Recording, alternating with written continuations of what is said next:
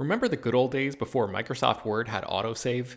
You'd type up some important document and then your computer would freeze and you'd lose hours of work just because you forgot to hit save? Well, that's what it's like going online without ExpressVPN. Every time you're connected to an unencrypted network, whether it's in an airport, a hotel, a cafe, or anywhere, your online data is not secure. Any person on that same network who knows what they're doing can gain access to your personal data bank logins, credit card details, passwords, all the stuff you don't want people seeing. Unfortunately, hacking has become much easier than it used to be. People don't even have to be exceptionally skilled to do it, and there's a lot of money to be made by selling your information on the dark web.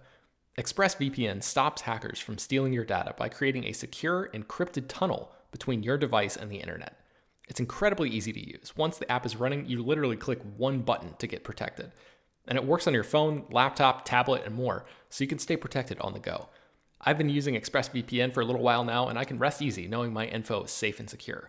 I've heard horror stories of people who've been hacked, and it sounds like a massive pain to try to get any resolution in the aftermath, so I am not interested in finding out what that process is like. Secure your online data today by visiting expressvpn.com slash slash film. That's E-X-P-R-E-S-S-V-P-N dot com slash slash film and you can get an extra three months free. ExpressVPN.com slash slash film. Hello, everyone, and welcome to Slash Film Daily for November 6th, 2017. On today's show, we're going to be talking about some big news that just hit that Disney has been in talks to buy Fox. Uh, we're also going to be talking about the latest news, including a Lord of the Rings TV series, Kevin Spacey fired from House of Cards, and Joe Johnston retiring. And at the water cooler, we'll talk about the iPhone X, the Showtime series Smilf, the restaurant Eataly, and MondoCon and Super Mario Odyssey. This is Peter Sciretta, and joining me on today's podcast are Slash Film Managing Editor Jacob Hall. Hello, hello. And Slash Film Writer Chris Evangelista. Hello, folks. Okay, guys, th- this just hit before we were going to go on the air. Um, news that Disney was in negotiations to buy Fox. Uh, what do we know, Jacob?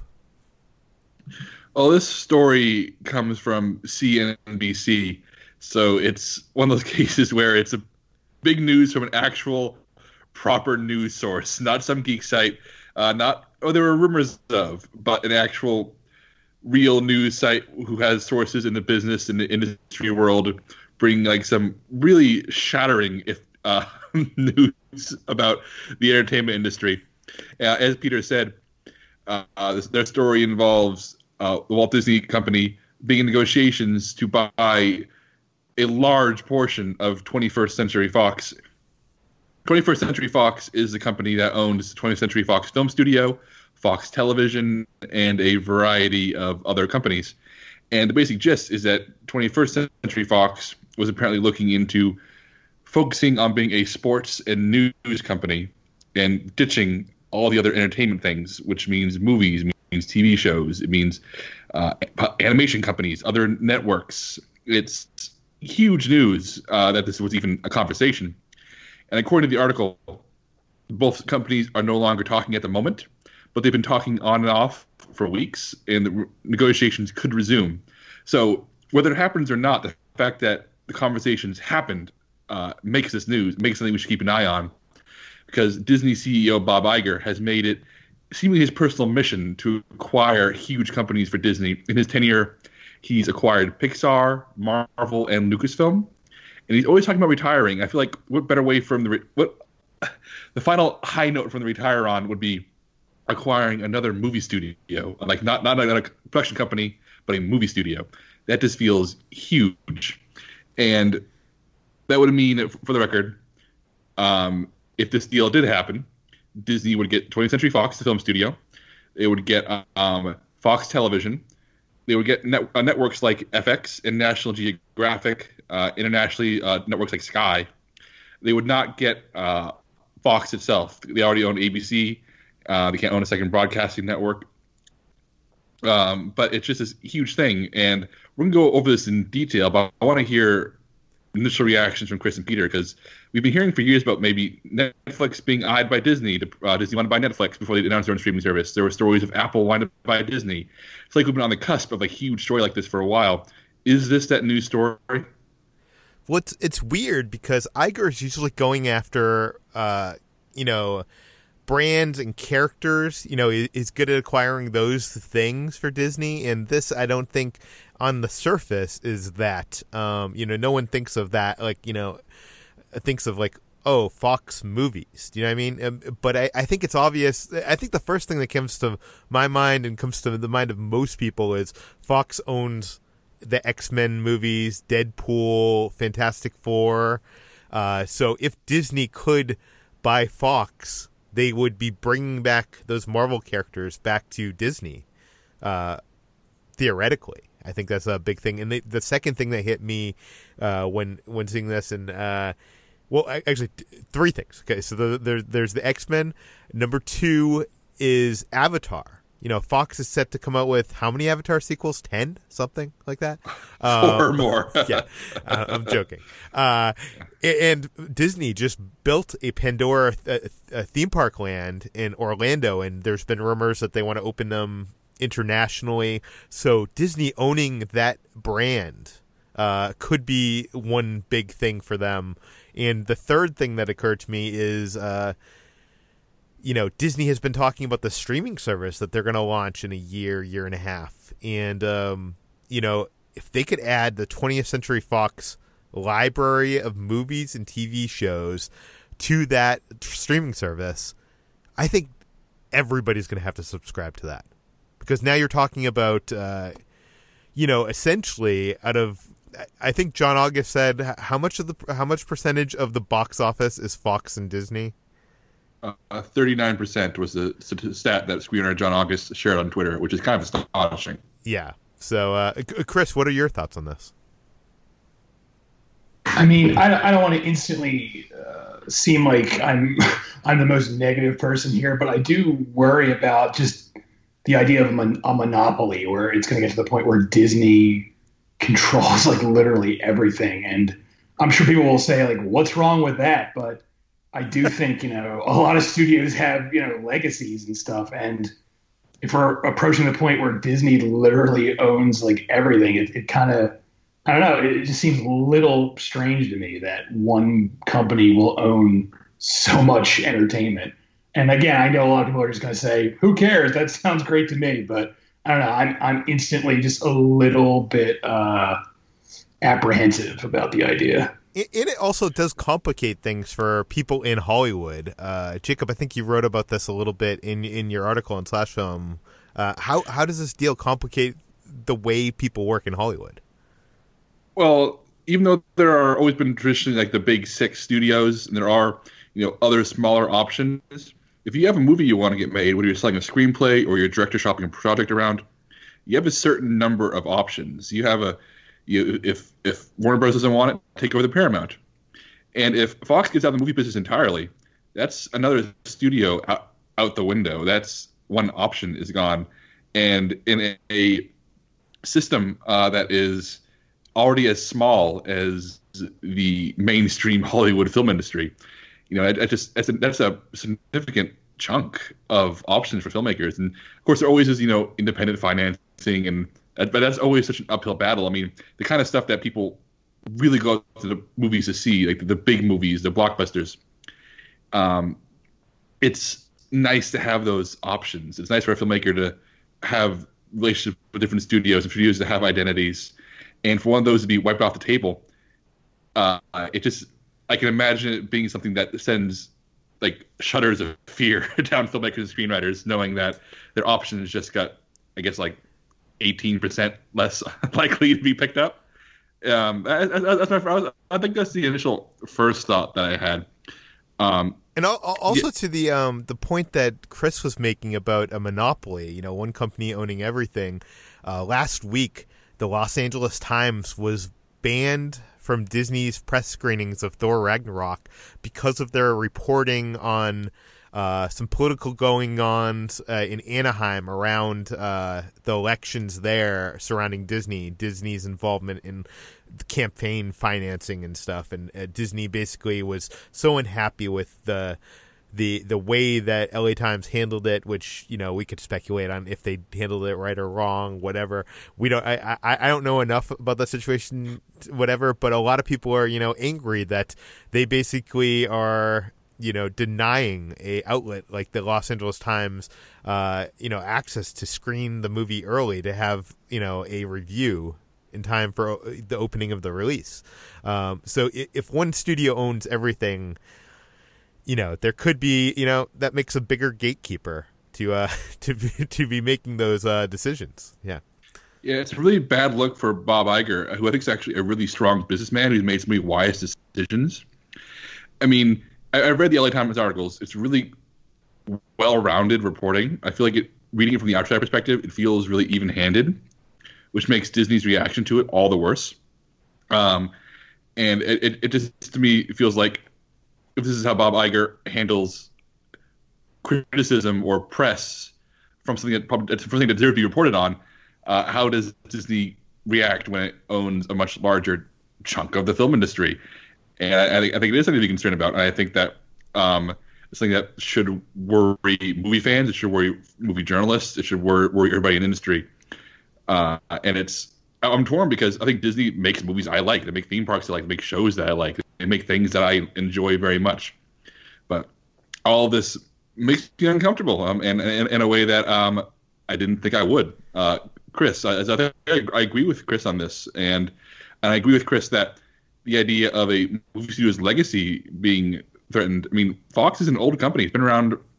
since the golden age of Hollywood, and I don't think Disney's going to tear down the Fox lot or you know destroy their name. I imagine living on as a production company if this deal happens. I think we should reiterate that again. This deal has not happened. It is still in discussions. I, I, I but, would imagine that if this deal were to happen, they would keep Fox along as like its own thing underneath the Disney corporate umbrella, kind of you know, like you know Marvel is something under the corporate. Eh, do you know what I mean? Like it's it's it would be its own. I would assume I'm, I'm, you know, these are assumptions by me. I could be totally wrong, but I would assume that you know d- that Fox would have their own president of production, and it would all be you know be its own thing. Uh, one thing that's exciting to me is you know I loved uh, Touchstone Pictures. Disney had this this.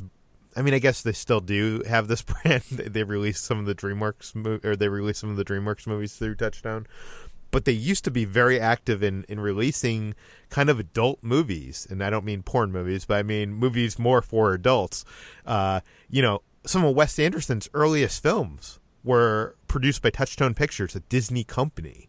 Uh, you know, movies that you wouldn't think would be, you know, of the Disney brand, Pretty Woman and stuff like that, like, you know, were produced by Touchstone Pictures. So it, it's exciting to me that they could get back into that, but and it also is exciting to me that this X universe could, you know, combine with the Marvel Cinematic Universe. But yes, it does, it does worry me a bit. Uh, the the concerns that uh, Chris raised.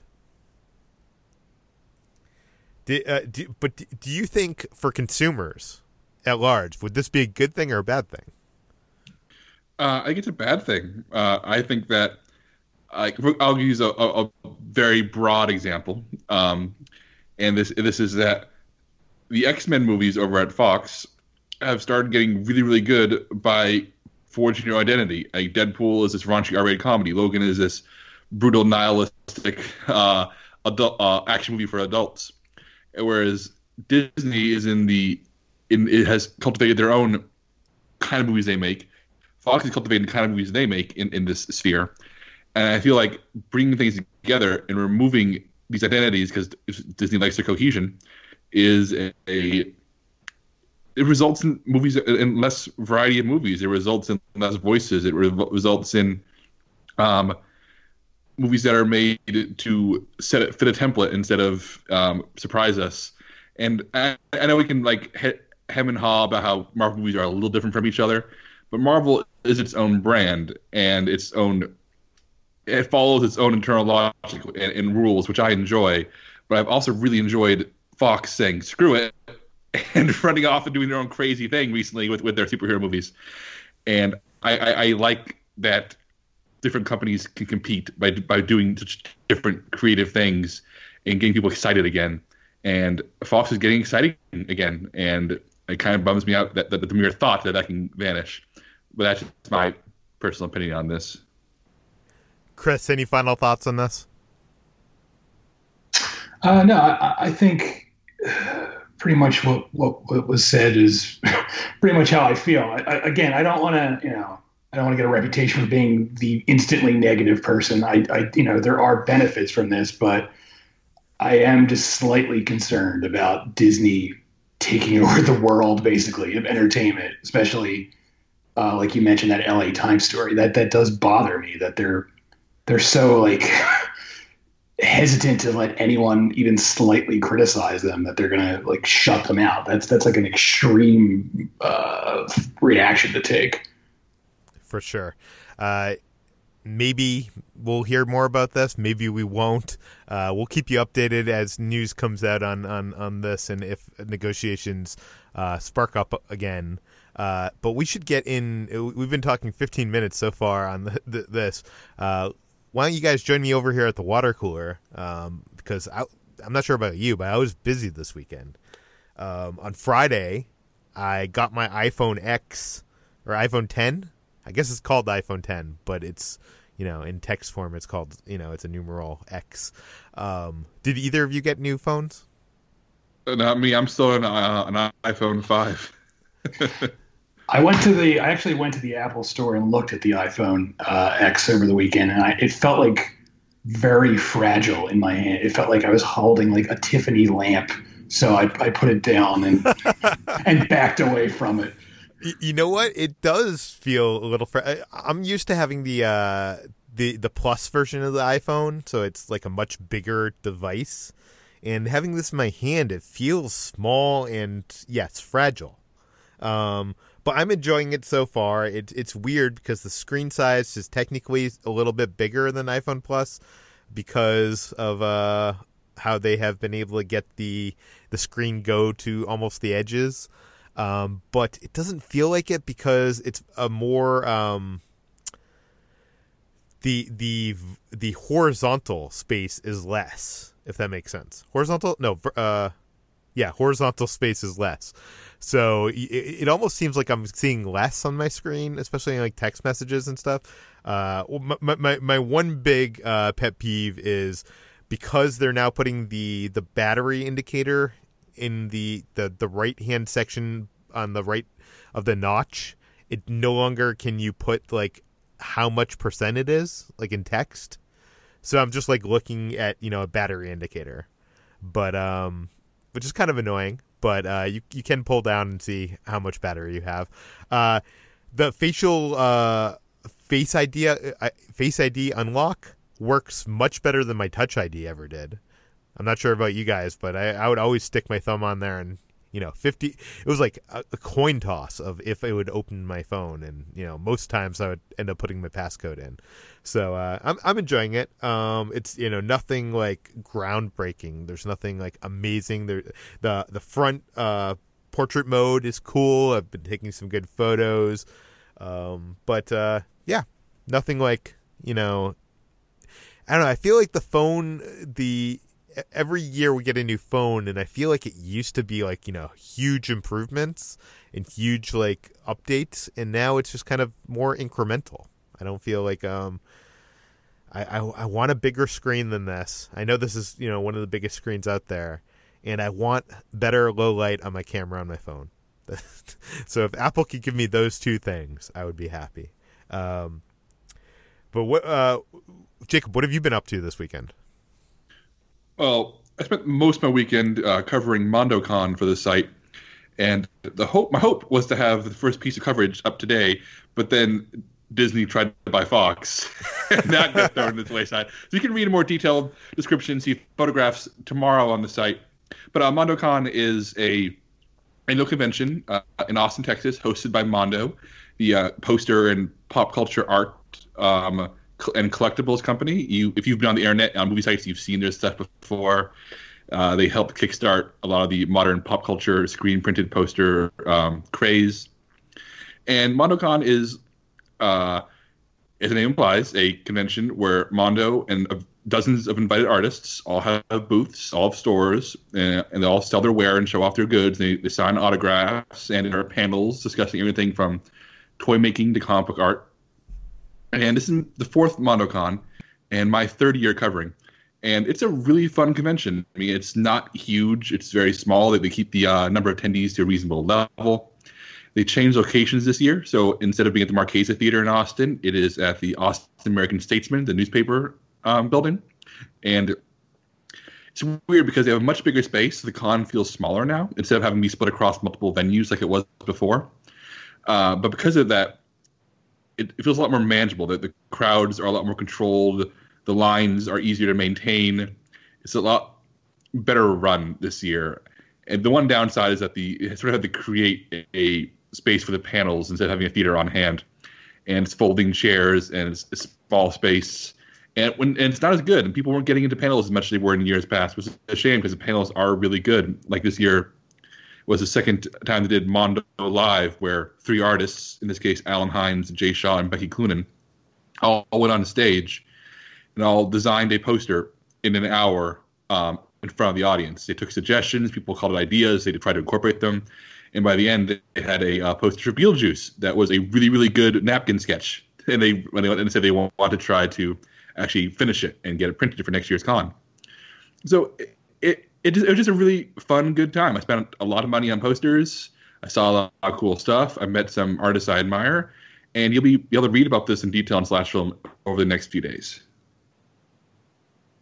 MondoCon, because I feel like those guys that collect posters love waiting in lines. Yeah, there was a line for the Mondo store on day one, which is the, the main store, Mondo's actual store, as opposed to individual artist booths. Uh, was I think four to four and a half hours long at one point, and I did not wait in that line. um, but it was the, the lines um, this year, like, like, like I said, the space is a lot better defined this year. In, in years past, uh, lines kind of went everywhere, and it was up to you to try to police them and try to keep people from from accidentally cutting or intentionally cutting. And this year, um, due to just larger space, I feel like they did a much better job of even when you're waiting in line for a long time, you, your line, your spot in your line felt safe. If that makes sense. That makes sense. Um, also, over the weekend, I watched this uh, new Showtime series called Smilf, which I believe stands for Single Mom I Would Like to Fuck. Um, uh, it, it is from Frankie Shaw, who I, I feel like I've seen her in a lot of things, but looking over her filmography, it seems to be just a couple like Sundance movies. um, but uh, she she uh, she created this show. She stars in this show. She plays a single twenty something year old mom struggling to find a happy work life balance. You know. Uh, she has a kid and you know people want to get in relationships with her but the kid situation is complicated um, it's uh it started i guess as a sundance short a short film at sundance and they adapted it into a series. You can definitely feel that. Um, it has the feeling of like uh, i feel like these modern gritty kind of comedies like girls or uh, what's donald glover's show called? Um, uh, Atlanta. Atlanta, or uh, I guess even Shameless, which is another uh, Showtime show. Um, it, it is a little raunchy. Uh, I, I would I would recommend it. Um, it does have some nudity, so uh, it's not something to watch with the family. But uh, I enjoyed it. I want to see where it goes. Uh, you know, it it it seems like it has it shows some promise. Um, and you you've been playing some video games over the weekend. Yes, when I was at MondoCon, I finally was able to uh, break out Super Mario Odyssey from a Nintendo Switch. That game's a joy. it's it, it, it's as if somebody found a way to make an antidepressant into a video game. It is colorful and fun and funny and so charming. And the, the way it plays, for those of you who played Super Mario 64 back in the day, it plays like you remember that game playing. if you go back, that game hasn't aged as well as you would wish it was, but this game feels like your memories. It feels like it's the best kind of nostalgia where it is taking everything you loved about an old thing and is reinventing it from from the core up, keeping the things that you love in place while also saying, we're not going to tread water. We're going to make sure this is a new thing, uh, a thing that, that is fit for the year 2017. And it's just, I like getting lost in it. It's so vibrant and alive, and, and it has those traditional Mario touches. The platforming is very similar. The controls are similar. The color scheme is classic Mario, but the world feels so alive and lived in. It feels and, different. I'm watching my girlfriend Kitra play this, and like you know, all the levels seem very different than anything I've ever seen in Mario. And that whole mechanic of him putting his hat on things and being able to, it's so genius. It's it's yeah, and, and it's, it's very much a, a puzzle game. Um, as Peter said, you, the new mechanic that they've been putting kind of forefront of, of all of it is Mario can now throw his hat and take over certain enemies and objects, and that means like you know taking over a Goomba, uh, the traditional like gumdrop shaped Mario enemies, and like forming a stack of Goombas to reach a new area, or taking over a a T Rex, an actual Jurassic Park esque T Rex, and easy to smash down a wall, and knowing that you can take over certain things in your environment makes like makes like even if you like say oh i'm not good at jumping from place to place you know on dexterity to do the hardcore platforming of some mario games. You don't even need to do that. As long as you like uh, know how to do like basic puzzle solving or exploration it's really open and inviting. Uh, i always liked it about mario. I've always liked how even, even when it was at its most difficult i feel like it feels timeless and for everyone and this game feels timeless and for everyone. Uh, Peter, is, is it fun to watch? And my, my girlfriend, I'm sorry, my, my wife, she's gonna listen to this and get so mad at me. My wife was uh, watching me play, and she didn't even want to pick a controller. She she was having a great time watching me play. So, what's it like as a uh, as a visual experience? It it is a lot of fun to watch, and um, I'm a big fan of Donkey Kong. I, I love that. Uh, I'm not going to spoil anything, but there is kind of like a whole level that is kind of a tribute to Mario's. Uh, origins as Jumpman in Donkey Kong, which is great to watch. Um, I don't know. I'm I'm enjoying it. Uh, uh, I don't know. It almost makes me want to play, but not enough to make me want to play. um, I should say also what I did this weekend is I went to Eataly, which is this uh, kind of Italian marketplace. Rest. It's like a group of restaurants, kind of like it's almost like one of those um, food halls. I guess is what what's popping up around America now. Um, and uh, there's one in New York that's really famous. The they just opened one in Los Angeles at the Century City Mall, and I went there and waited in a really long line to go, you know, try out some of the food on opening weekend, and it was fantastic. Uh, one of um, one of the uh, chefs that was running one of the eateries in there stopped me. Uh, was a reader and listener of the podcast, uh, so that was cool. Um, and also I went to a magic convention this weekend, which is essentially uh, a small ballroom of a hotel where a bunch of people like have tables and sell magic stuff, you know, for magicians. Um, it's uh, the the only thing I wanted to say about this is it's, it's interesting because the the world of of of magic and magicians like you buy these tricks usually based on these videos online and you don't usually know you know they don't want to give away the secret to the trick because you know magicians are so uh, you know they don't want the lay people to know how the stuff works. So they they don't even want the other magicians to know how the stuff works because sometimes they're selling you a secret that they know that you're not going to be able to use and you pay the money for it and you get it and you're like ah, i can't use this. I wish i knew this is what this was because i don't i can't do this slate or i can't do, does that make sense? Um, yeah. The great thing about this uh, magic convention was you, you pay some money to get in and all the dealers there were showing their stuff and then they would show you how it works. And it would be like oh yeah i could really use you know that wallet for this or i could use this you know routine in this part of my act and it, whatever. And because you could see how it worked and uh, it was really cool. I, I, almost wish i wish all of magic was this kind of opening or open uh, to being like this is what you're buying it's the only industry i think where you can actually where you buy stuff and you you don't know you're not told what you're actually buying you're not told what the gimmick is what the and then when you get it you can't return it when you're unsatisfied So, um, yeah. But let's get into the news because we are running uh, late on here. We have a bunch of news to talk about. Uh, let's start up first with uh, some news that broke over the weekend that Amazon is planning a Lord of the Rings TV series. Chris, you wrote this up. What do we know? Yeah, so this broke uh, late Friday night, and word word to breaking news: please don't break late Friday night because that means I have to come in and write about it. But um, thank Amazon you for doing is, so, by the way. yes, but uh, uh, Amazon is so basically um, Jeff Bezos, who is the richest man in the world and also the CEO of Amazon, uh, a few months ago told Amazon, you know, he basically said he wants his own Lord of the Rings for, uh, I mean, sorry, he wants his own Game of Thrones for Amazon. He wants his own version of that show, basically. And it looks like the way they're going to do that is by turning Lord of the Rings into a Amazon TV show.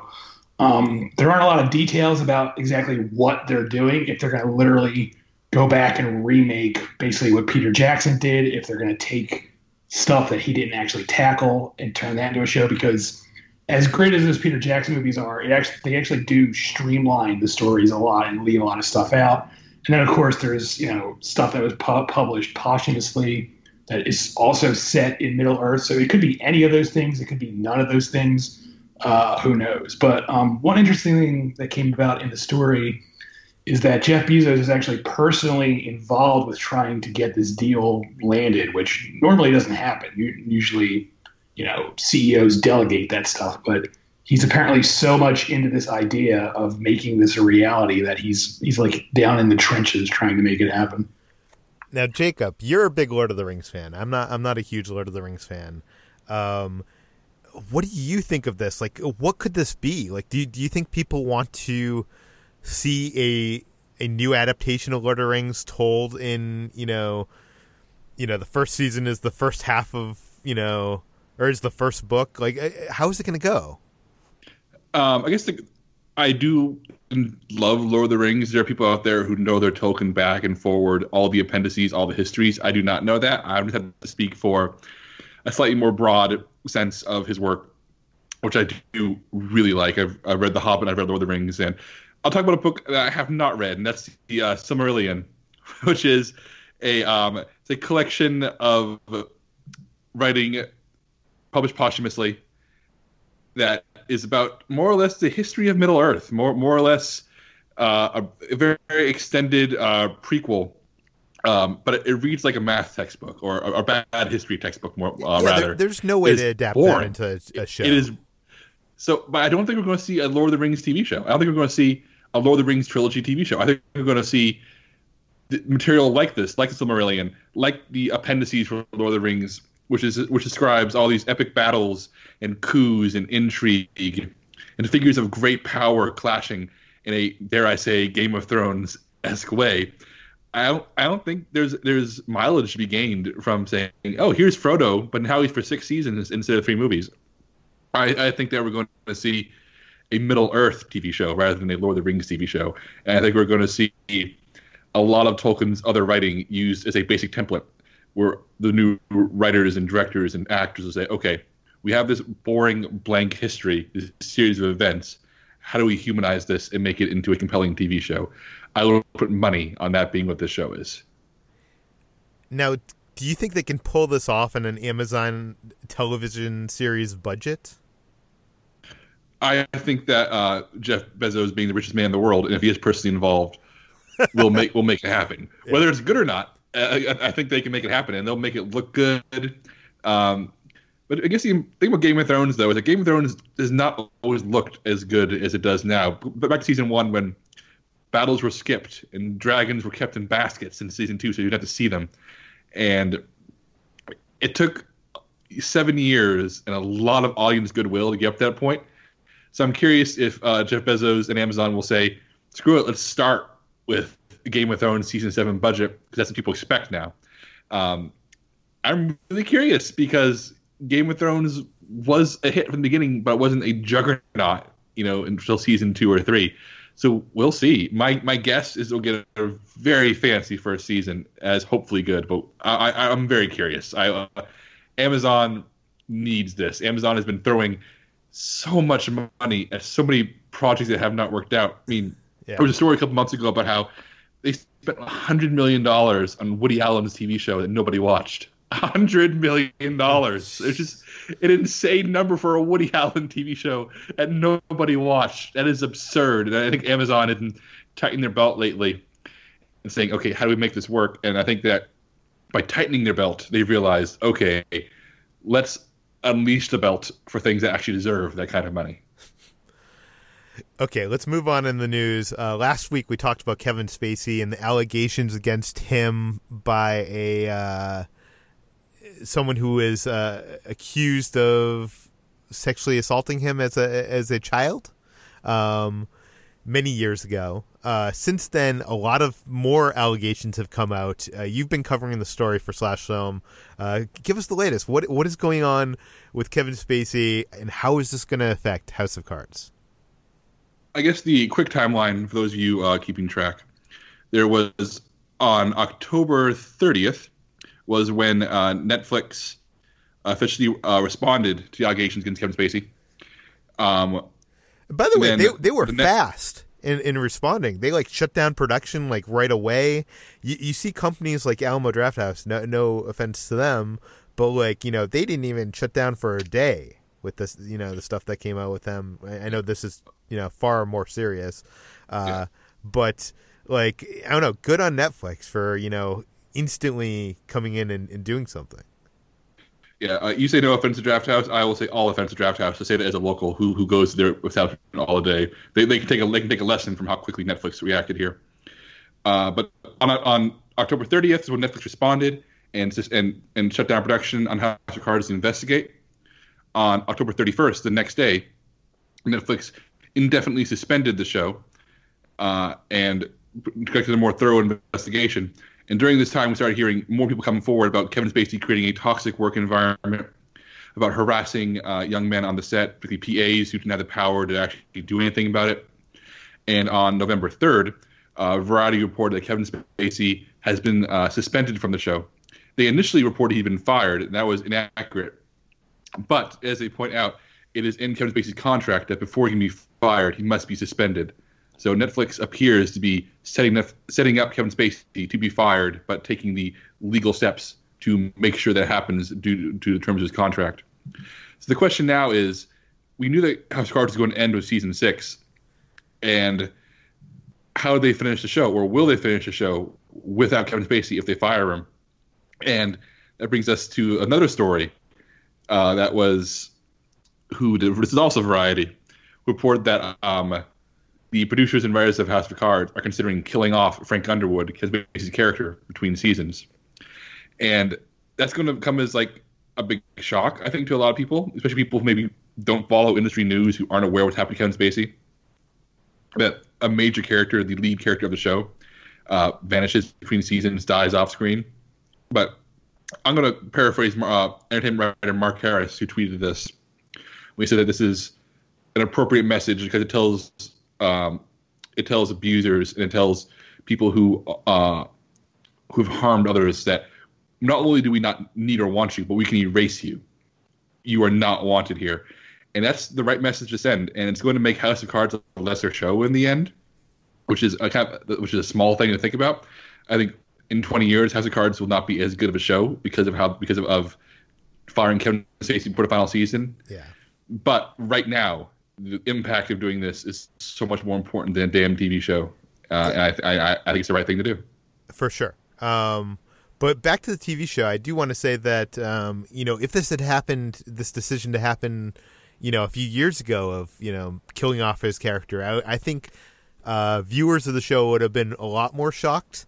Um, now I think the show has become more about the Underwoods, uh, not just about Frank Underwood. And like you know, last season, uh, uh, you know, I don't want to get into spoilers, but it, it becomes more about Claire um, Underwood, the character played by Robin Wright, and uh, I could definitely see the last season being about her and not having to be about him. It's just going to be interesting because how how do you kill off a character like that and not have people on the show mourning his loss in a a place and time where you are Netflix and don't want people to be, you know, uh, reverential of the character of the guy that you fire. Do you know what I mean? Yeah, it's, it's a really tough situation, and I feel like Netflix reacted quickly here too because if you go search for Netflix, go search for House of Cards on Netflix, the new thumbnail is an image of Robin Wright, not of Kevin Spacey. so it's they're they're setting um, the path forward already. Chris, do you have any thoughts on this one? Uh, I think honestly, it would make it would kind of. I mean, obviously, it makes sense to get rid of Kevin Spacey at this point on that show, but I actually think it could actually make for a stronger final season. Um, I, I, you know, I liked House of Cards when it first started, but I feel like the show really ran a steam around like season three. And uh, the one thing that's been consistent, the one element that's been consistent, is Robin Wright's performance. And you know, I, would love to see an entire season with just her character. Honestly, I, personally speaking, I would get over Frank Underwood not being on the show very quickly. Just like, like I, I know from my own headspace, I'd be fine with that. If the first episode is literally like his coffin going into the ground, and someone says, "Well, he's dead," and then they move on, I'm, I, I, would be able to get over that very quickly, personally speaking. Um, okay, let's get last up in the news. Director Joe Johnston is going to be retiring after the Chronicles of Narnia: The Silver Chair. Uh, Chris, you wrote this up for the site. What do we know? Right. So Joe Johnston, I feel like he's not really a household name. He's not like he's not the most well-known director, but he's had a really good career. He's like a workman director where he's not like your first choice, but you hire him when you know you got to get like a job done. But he's directed like The Rocketeer, which is like a great uh, sort of for, not forgotten but underrated sort of film, and he made the first Captain America. He made Jumanji. He made films like that, and he's had a very long career. He started out working at uh, ILM for working on like the the Star Wars films uh, as a effects technician, and he's he worked his way up filmmaking. And he's responsible for some big things in Star Wars, like Boba Fett. Um, you know, he worked on the Indiana Jones series. He worked on Batteries Not Included. He directed Honey That Shrunk the Kids. Um, right. Yeah, that was, that was, yeah, Honey I Shrunk the Kids was his uh, feature debut. And so now basically he's he's he's throwing in the towel and retiring after he directs the Chronicles of Narnia: The Silver Chair, which is a film I don't think anyone even expected to happen after the last Narnia film, which was uh, what was it, The Voyage of the Dawn Treader or whatever. It didn't do well at the box office, and it sort of seemed like that film franchise was done. But the rights to the book sort of fell back to the C.S. Lewis uh, Foundation and they're sort of trying to reboot the series. I mean, even though this is technically the next story in the series, it's also so, supposed to serve as sort of like a soft reboot for the whole franchise.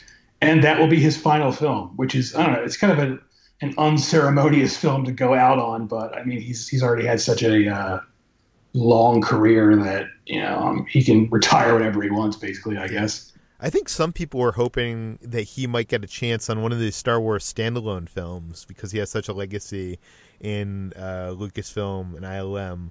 Uh, Jacob, do you have any thoughts on Joe Johnston retiring?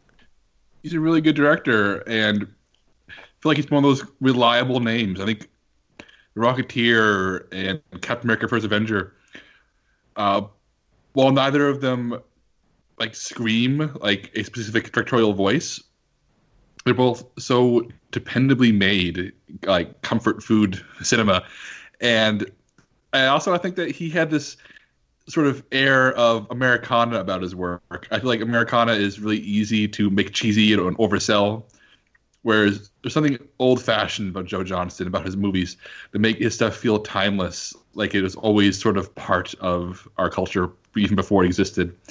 Um, and that's a hard thing to pull off, especially when you're making these big studio movies. And if you know he's getting up there in years, he wants to retire. You know, God bless you. Uh, go enjoy your Captain America money. Marvel, hope, hope, hope Marvel paid you well enough for you to do what you want with it. But you know, I, I'm, I'm not going to say I'm super bummed out because this is clearly his choice. But you know, he'll, he'll I'll, I'll miss his work. I always thought he'd get around to making another Star Wars movie, but that's where we are. And by the way, if anybody has not seen this movie, go check out uh, October Sky. I think it's probably one of his best films. Uh, it's starring Jake Gyllenhaal and Chris Cooper, Clive, uh, Chris Owen.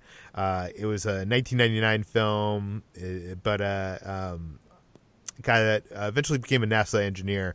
it's highly recommended. Um, I think uh, it, it's the best of his work. Uh, but I, I, I, agree with you. Uh, you know, Captain America: The First Avenger feels like such a callback film to, you know, like the way it's shot, the the way the action is shot in that film. It feels unlike what anything is like in any of the other Marvel movies. And um, I think only someone like Joe Johnston could do it, even though he doesn't, you know, have that uh, that name brand. Uh, but it, yeah, it will be a, a, shame to see him retire. Um, maybe maybe one day he'll get pulled out of retirement because that that happens so much in this Hollywood film business. Um, but that does it for today's episode of Slash Film Daily. Uh, Chris, where can we find more of your work online? Uh, I'm at slashfilm.com every day, and I'm on Twitter at cevangelista413. How about you, Jacob? Uh, I am also on slashfilm.com every day, and on Twitter, I am at Jacob S. Hall. You can find me at Slashfilm on Twitter. You can find all the stories mentioned today on slashfilm.com. Uh, you can find this podcast published every weekday on iTunes, Google Play, Overcast, all the popular podcast apps. If you want to send us a question or some feedback, send it to peter at slashfilm.com. And please go to iTunes. Give us a rating, give us a review. Uh, we, we, we hit the top three over the weekend on TV and film on iTunes pod, audio podcasts. And that's just uh, amazing. I want to thank you guys for, for getting us there and uh, spread the word. Tell your friends. We'll see you tomorrow.